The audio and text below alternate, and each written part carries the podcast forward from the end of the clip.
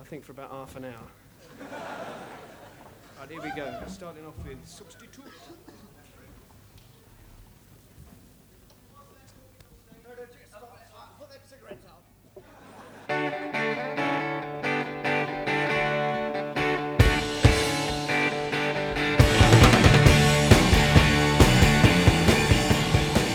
Hello and welcome back to the Sonic Collective. I'm um, Darren Scott. I'm joined with Scott Gregory today and Alan Dupuis. Hello. Three. We almost had Scott Coates from Thailand. He actually had the time to call in, but we didn't realize with our podcast recording software that uh, uh, it couldn't happen on a mobile device. So unfortunately, Scott is unable, but well, was able, but not could not join us Willing, because of our not our technical ineptitude. Um, this month's pick, uh, I'll introduce it and then pass it off, but was uh, from our good friend Scott Gregory here. Uh, and he picked The Who live at Leeds, which uh, I thought was a, a really interesting pick. And, uh, and that this was to kind of finish out our whole full round of picking live albums, which usually we had made a rule that said no compilations or live albums. But now that we've done this, I'm like, yeah, maybe once a year or so we should do a round of live or uh, maybe even think about that. Anyway, Scott, I'll pass it off to you. Why did, why did you pick The Who live at Leeds, and what were your thoughts on it? Yeah, well, like I said at the uh, the start of the month, there, uh, we had already picked a lot of North American music. I was leaning towards a hip hop album, but once I'd listened to it once, I found out I didn't really want to listen to it two or three times. So, kind of fell back into my little British roots there. And I was a pretty big Who fan, at least their their singles for the longest time. Who wasn't? Like, uh, My Generation, Shakin' All Over, uh, Pinball Wizard, obviously from Tommy, and surprisingly, it wasn't a lot of people like uh, Pete's guitar playing or uh, you know Roger's vocals, but from some of the previous reviews, you might notice I comment a lot on bass and rhythm lines and that, and uh, like John Entwistle is just a ridiculous bass player. He uh, brought in a whole bunch of new techniques, predated a bunch of other ones. So uh, I really wanted to get that live experience of them just going at it in, uh, you know, in concert form. Apparently, they're one of the best live bands out there, uh, and yeah, I thought that rang true.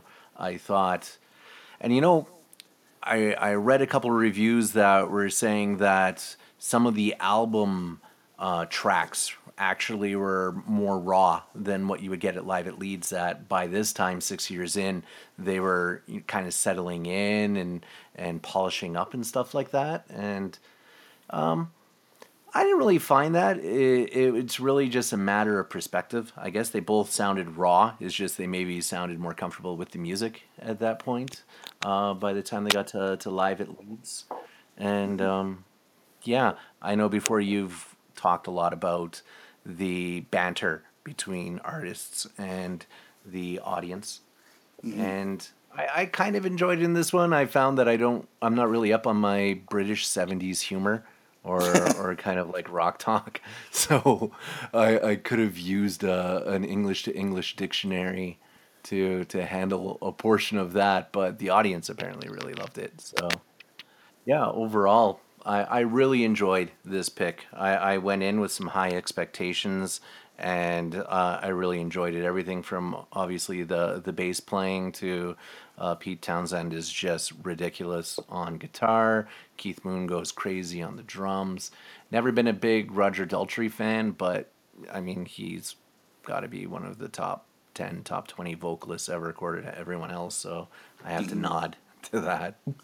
Uh, what about you, Alan? What what stuck out for you on this one? So before you pass it on, what would you give that at a five?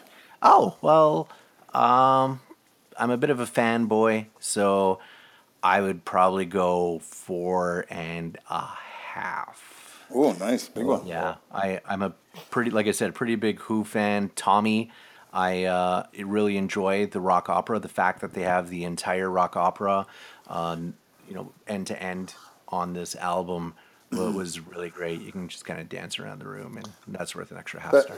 was that your highest mark in the live round? I think so. Or I did you think have- so. Yeah. honestly do, and, Okay. and that's coming from I'm also a really big Johnny Cash fan. So the fact that I Yeah. rated the Who above them, I'm a little surprised too, actually. All right, Alan. All right. Well, unlike Scott, I am a more of a casual fan of the Who. I think, uh, less so a fanboy. So we're not gonna see such high ratings from me. Sorry to disappoint, Scott. Okay, Um, Roger will take it. I actually kind of enjoyed the banter between uh, some of the bandmates, the back and forth they had between songs and stuff. I don't recall ever coming across a time where I was like, "What the hell did he just say?"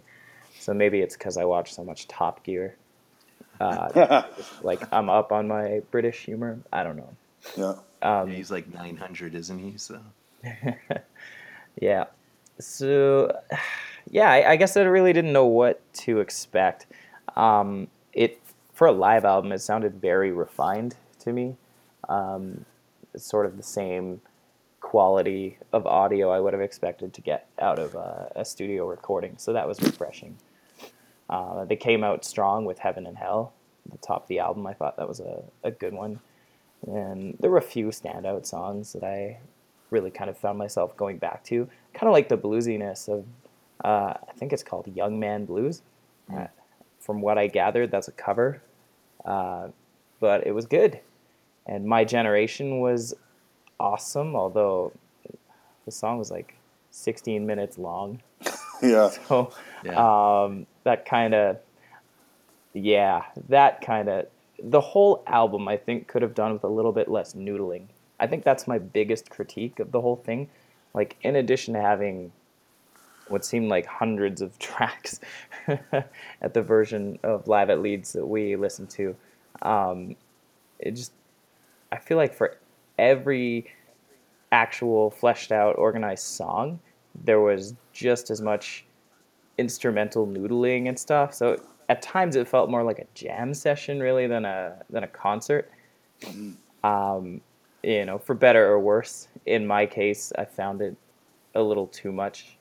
Uh, I was never actually able to sit and listen to the record from start to finish without having to get up and do other stuff and then come back to it. So, uh, for whatever that's worth, it just didn't really have me kind of glued into my headphones.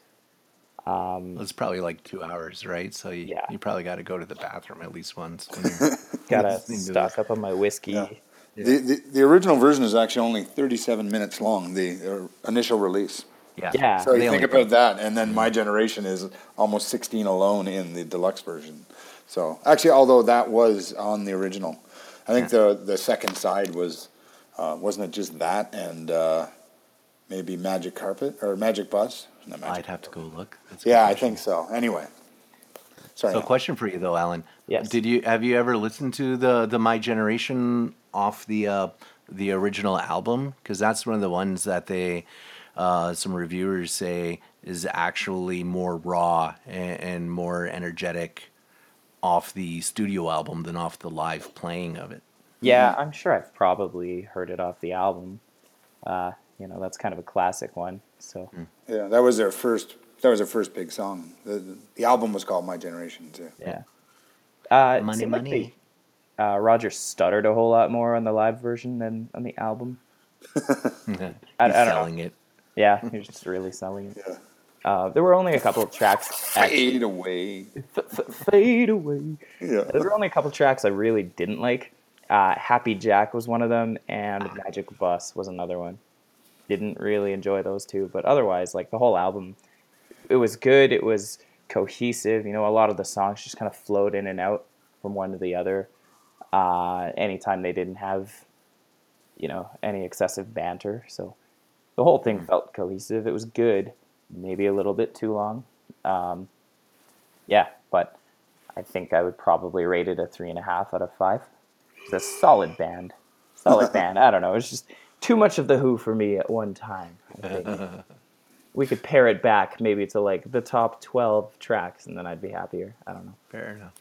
No, fair enough. Um, yeah, I'll chime in here. Um, uh, actually, Alan, uh, I'm going to agree with you on uh, several of the points. And, and I, I want to say, too, I'm actually a, a big Who fan. I always liked The Who.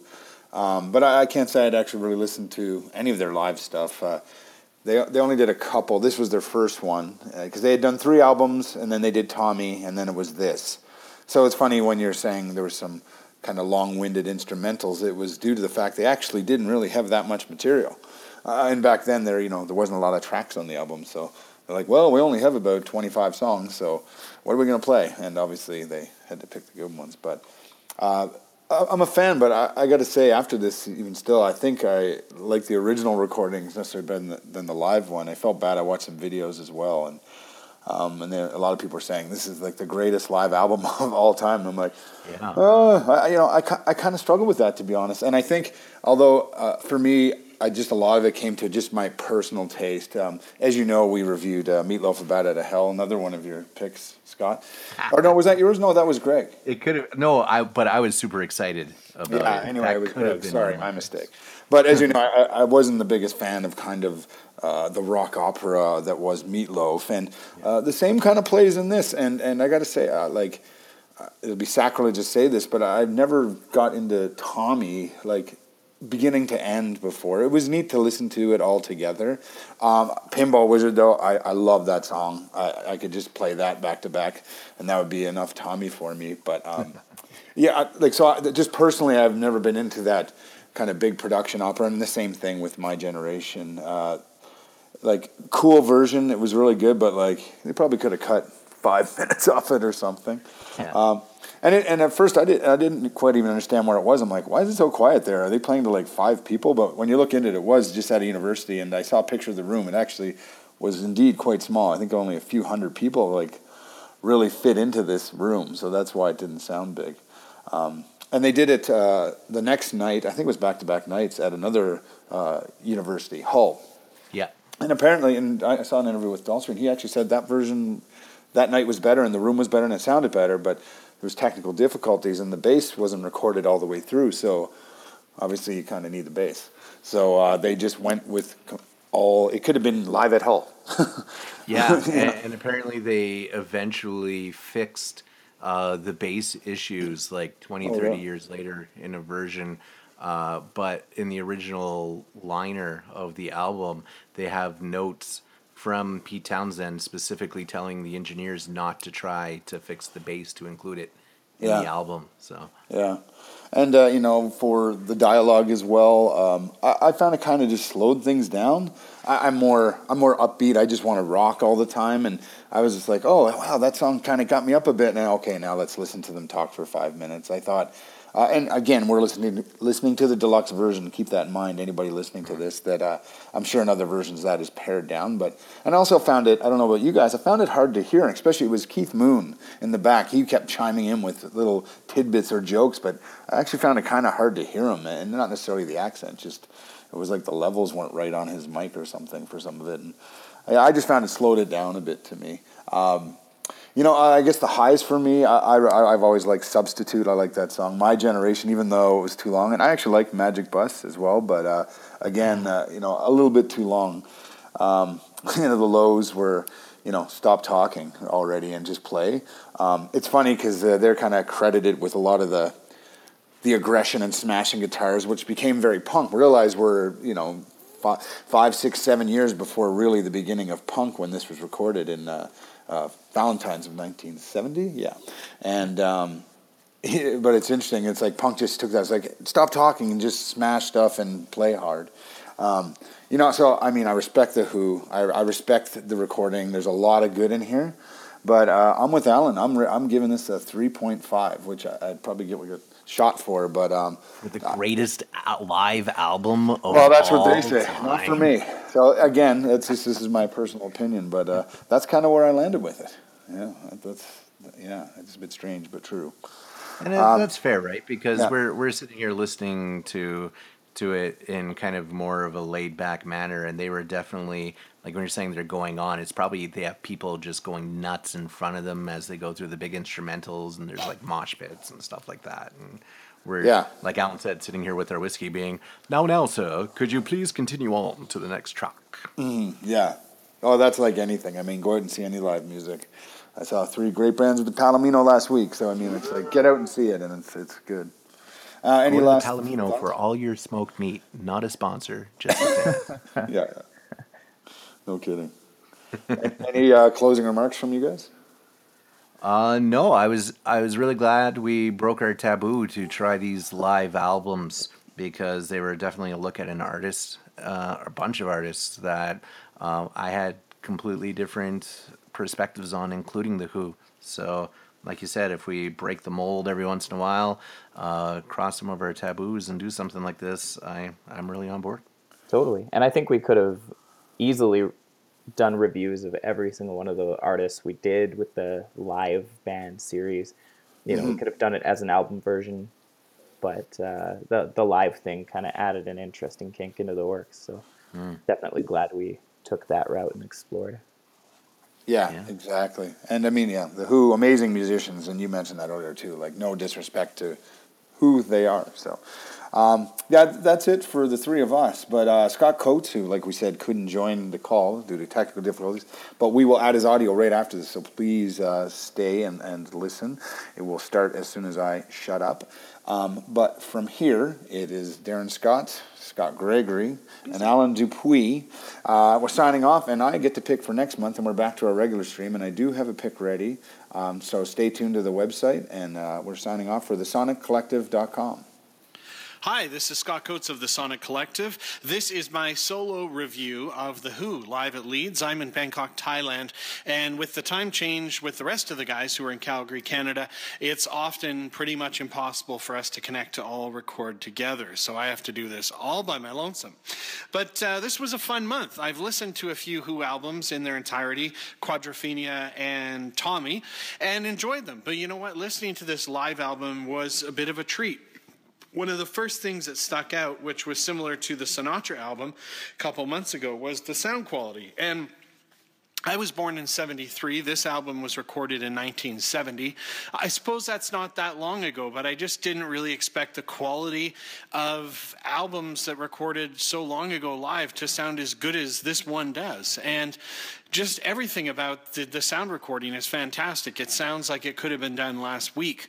And that then takes me to the musicians themselves. The quality of what they're doing is fantastic as well. So few bands, I think, can really produce the sound they get in the studio, especially on vocals as well live. And I mean, if you took away the crowd sounds, you could literally, again, think this is a studio album because their, their quality of their playing and the singing and everything is just really, really, really solid all the way through. So I think they're super bang on, they're super tight, and, and that was really, really cool.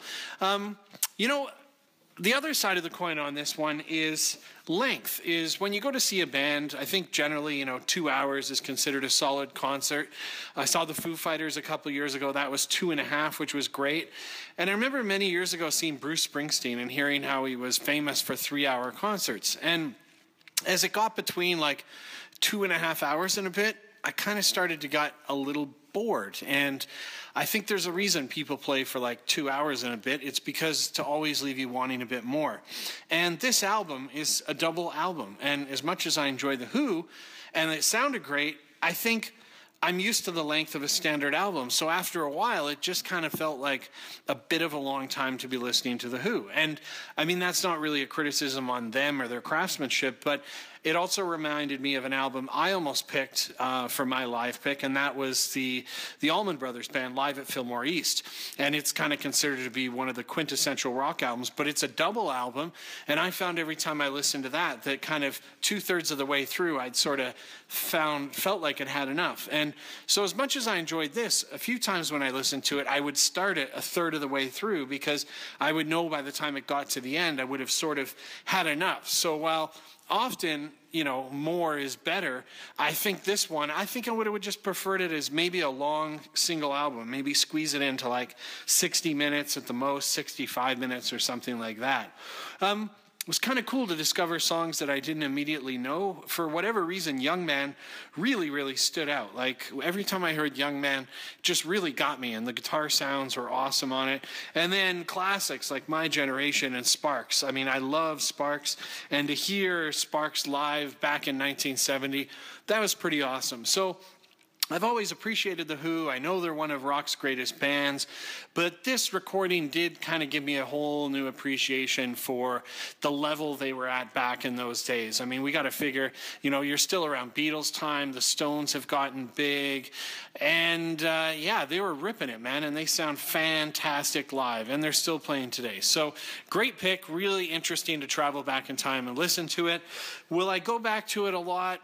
Probably not. I think I'll stick to the regular Who albums and I'll put on one that I really crave at a time. Again, maybe the thing is the length would keep me away from it a bit as I don't find myself having enough time to listen to that all the time. I'm going to give it fours all around in all the categories. I mean, did it influence my taste? Not really, I knew The Who, but you know what? I'll probably listen to more Who. I would recommend it to others. I enjoyed it a pretty good deal. Solid recording all around. And again, I think really for me, the quality of the sound was just fantastic. So great pick. Thanks for listening, and I look forward to our next one.